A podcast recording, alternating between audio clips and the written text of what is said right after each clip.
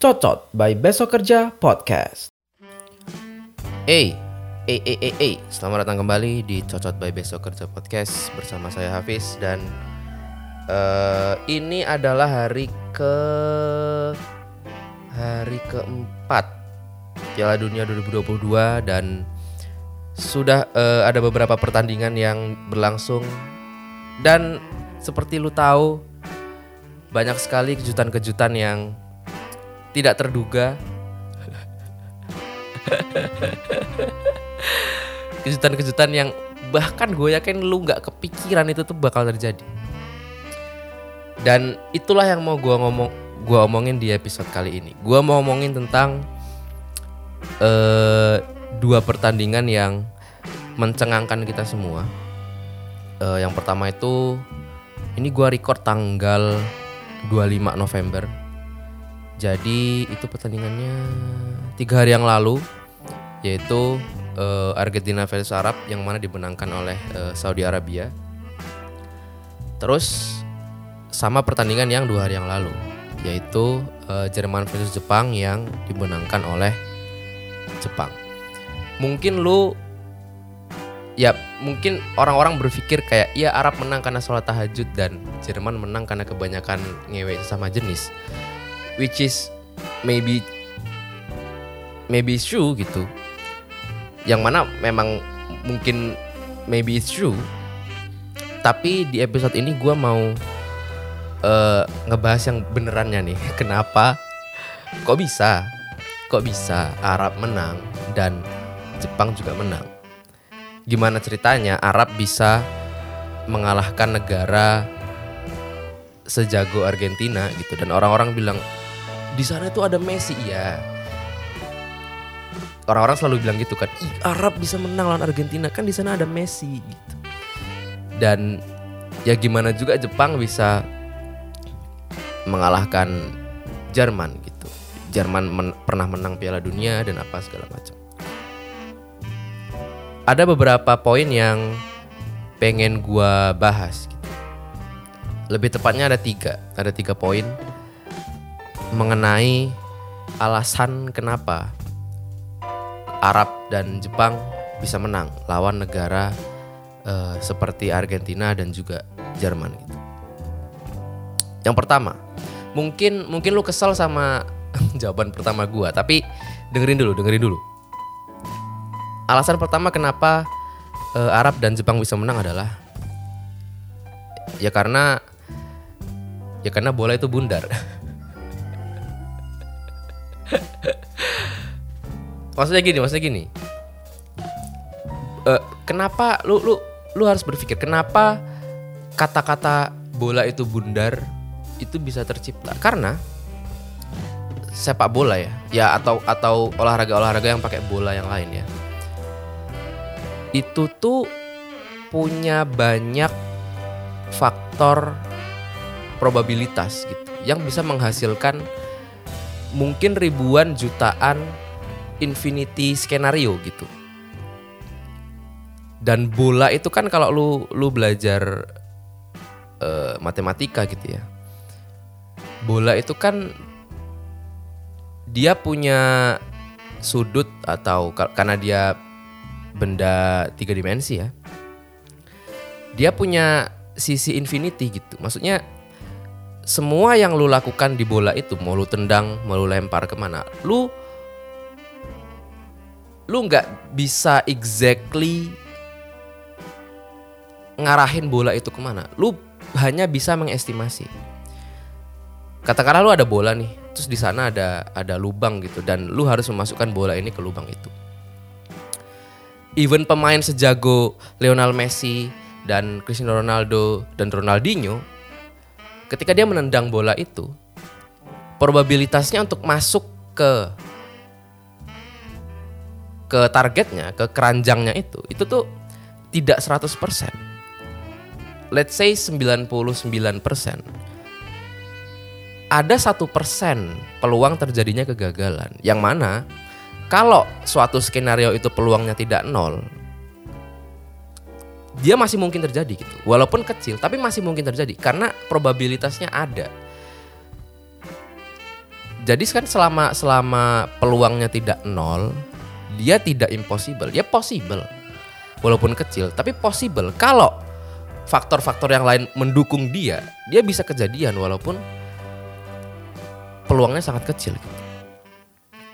Dan itu yang gua maksudkan dari eh, bola itu bundar. Dan alah sepanjang sejarahnya juga banyak sekali pertandingan-pertandingan yang mungkin kalau lu pikir sekarang itu nggak masuk akal.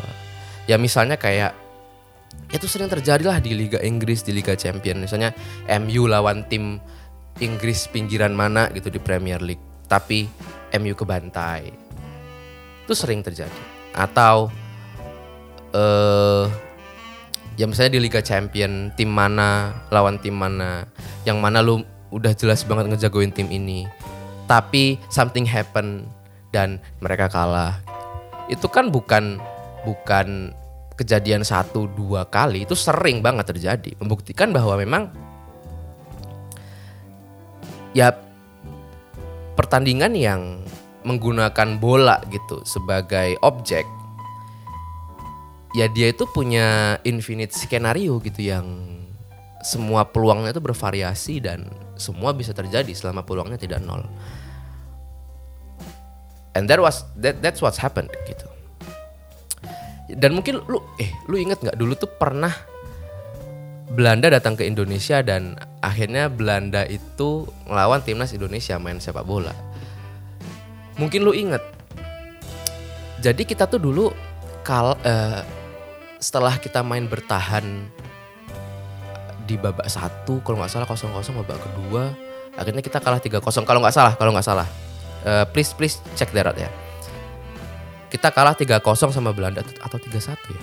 3-0 deh kayaknya 3-0 Nah itu waktu itu Belanda tuh punya Van Persie, punya Robben, punya siapa lagi ya Belanda nih? Van Persie, Robben, gue ingetnya dua itu. Itu gue masih inget banget waktu itu Van Persie masih jadi superstar banget. Dia baru masuk MU juga kalau nggak salah waktu itu. Nah, gue inget banget waktu itu juga kipernya kita tuh Kurnia Mega. Jadi Van Persie itu nendang berkali-kali ke gawangnya Kurnia Mega dan nggak tembus-tembus. Dan itu mengerikan menurut gue. Dan akhirnya kita kalah 3-0. Indonesia sama Belanda kalah cuman 3-0. Itu aja udah aneh menurut gue. Kayak negara seperti Indonesia ini rankingnya gue nggak tahu sekarang ranking berapa ya timnas Indonesia lawan tim Belanda gitu yang mana di situ ada superstar superstar sepak bola dan kita cuma kalah 3-0 kalau kita cuma kalah 3-0 mah harusnya kita bisa masuk Piala Dunia gitu kalau kita 3-0 sama Belanda. Tapi kan nyatanya tidak begitu. Nah gue yakin di pertandingan itu pun skenario, skenario yang terjadi yaitu kita kalah cuma 3-0 itu pun adalah skenario dengan peluang yang kecil terjadi. Tapi terjadi. Itu yang terjadi. Kenapa Arab dan Jepang bisa menang? Alasan pertama. Bola itu bundar sehingga eh, menghasilkan banyak skenario dengan eh, probabilitas yang bervariasi dan iya dan faktor-faktornya itu mendukung untuk akhirnya kejadian lah skenario yang peluangnya kecil which is Arab menang dan Jepang bisa menang. Kedua, alasan yang kedua, kenapa Arab dan Jepang bisa menang? Mungkin lu walaupun lu tidak kuliah di manajemen, tapi gue yakin lu ya minimal lu tahu atau pernah denger lah yang namanya tuh eh, resource management. Resource yang baik belum tentu outputnya baik. Kenapa? Kenapa gue bilang gini? Karena orang-orang tuh kalau nyebutin tim Argentina tuh selalu ya di sana ada Messi gitu. Arab itu nggak punya nggak punya eh, pemain terkenal gitu. Argentina punya Messi dan lain-lain dan lain-lain dan lain-lain. Nah kita balik lagi. Faktor penentu kemenangan kan tidak hanya resource. Kenapa cuma resource yang lu bahas? Kalau resource-nya bagus, tapi itu tidak di manage dengan baik, ya outputnya nggak akan bagus juga. Contoh, misalnya tim A nih, tim A punya tiga pemain, eh, skillnya itu 10, 9 sama 8 gitu ya skornya. Terus tim B itu tiga pemain juga skornya itu 7, 6 sama 5 gitu. Nah, tim B mereka berhasil manajemennya itu berhasil mengoptimisasi dan mengoptimalkan resource yang mereka punya. Jadi skill 7, 6 dan 5 itu benar-benar 100% kepake. Jadi dia punya berapa tuh? 7 tambah 6 berapa? 13 tambah 5 berapa? 18. Sedangkan si tim A dia punya skor 10 9 8 gitu ya. Tapi yang 10 ini cuman kepake 7. Terus yang 9 ini cuman kepake 5. Terus yang 8 ini cuman kepake 4. Berapa tuh jadinya? 7 tambah 5 berapa? 12 tambah 4 16. 16 sama 18. Menang 18 dong gitu. Jadi resource itu tidak menjadi penentu.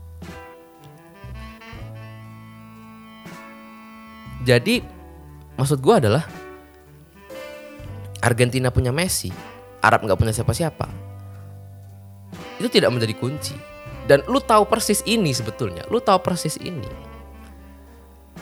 Lu tahu persis gimana Cristiano Ronaldo masuk ke MU dan tidak menghasilkan apa-apa. Lu tahu persis gimana uh, Van Persie dan Robben ada di Belanda tapi tidak berhasil menembus pertahanannya timnas Indonesia waktu itu. Lu tahu persis itu dan banyak banget kejadiannya yang lu bisa ceritain juga gitu. Jadi resource itu bukan kunci terjadinya eh, kemenangan atau kekalahan di pertandingan sepak bola gitu tergantung dengan seberapa baik resource managementnya dan sebagaimana eh, baiknya mereka itu meng, mengoptimize resource yang mereka punya. Mending punya resource yang medium tapi kepake full daripada resource yang bagus-bagus tapi nggak nggak keluar maksimal effortnya. Itu yang kedua. Nah yang ketiga adalah sebetulnya eh kita bisa reflect alasan ketiga itu dari uh, apa yang terjadi di negara ini gitu. Bahwa orang itu berkecimpung di dunia sepak bola, baik ya segala segala aspeknya ya. Entah itu uh, pelatihnya, entah itu pemainnya, entah itu federasinya, entah itu pemerintahnya dan lain-lain mereka iya, mereka berkecimpung di dunia sepak bola. Yang pemainnya main bola, yang pelatih yang ngelatih bola, yang federasi ya uh, mengorganisir bola, yang pemerintah kementerian ya uh, bekerja sama dengan federasi mengkoordinasi uh, pertandingan sepak bola dan lain-lain dan lain-lain dan lain-lain.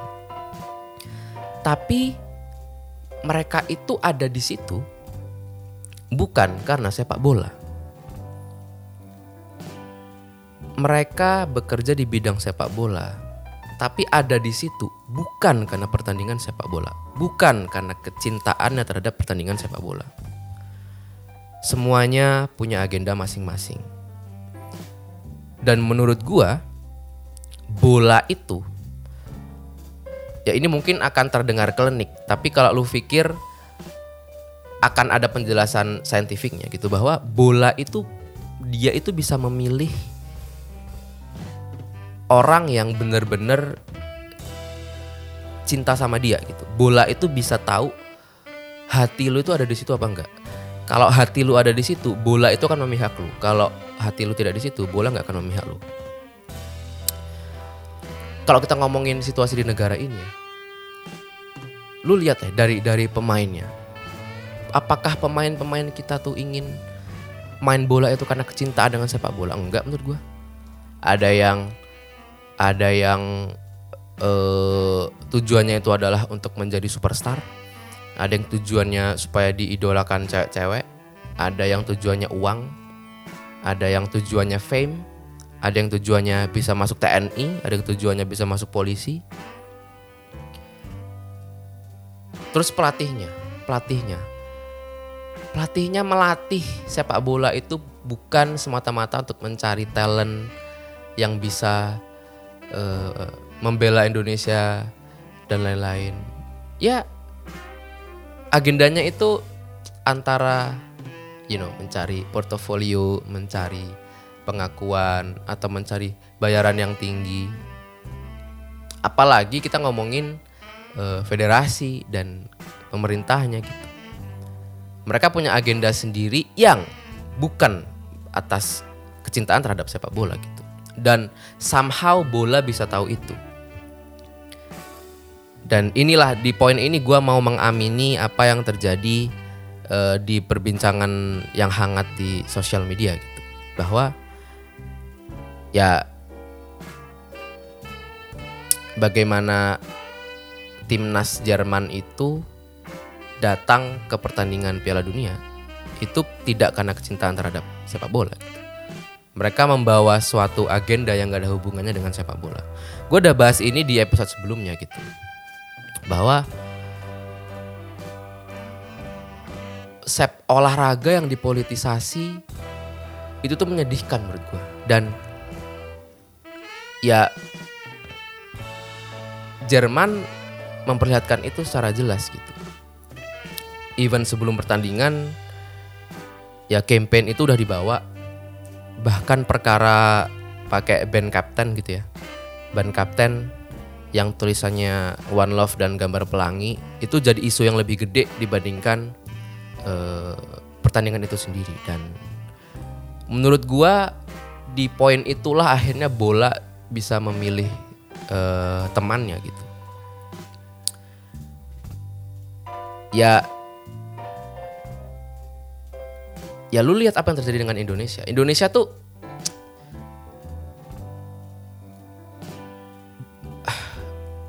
kalau talenta-talentanya itu tidak dididik di sini gitu, tapi di negara-negara lain yang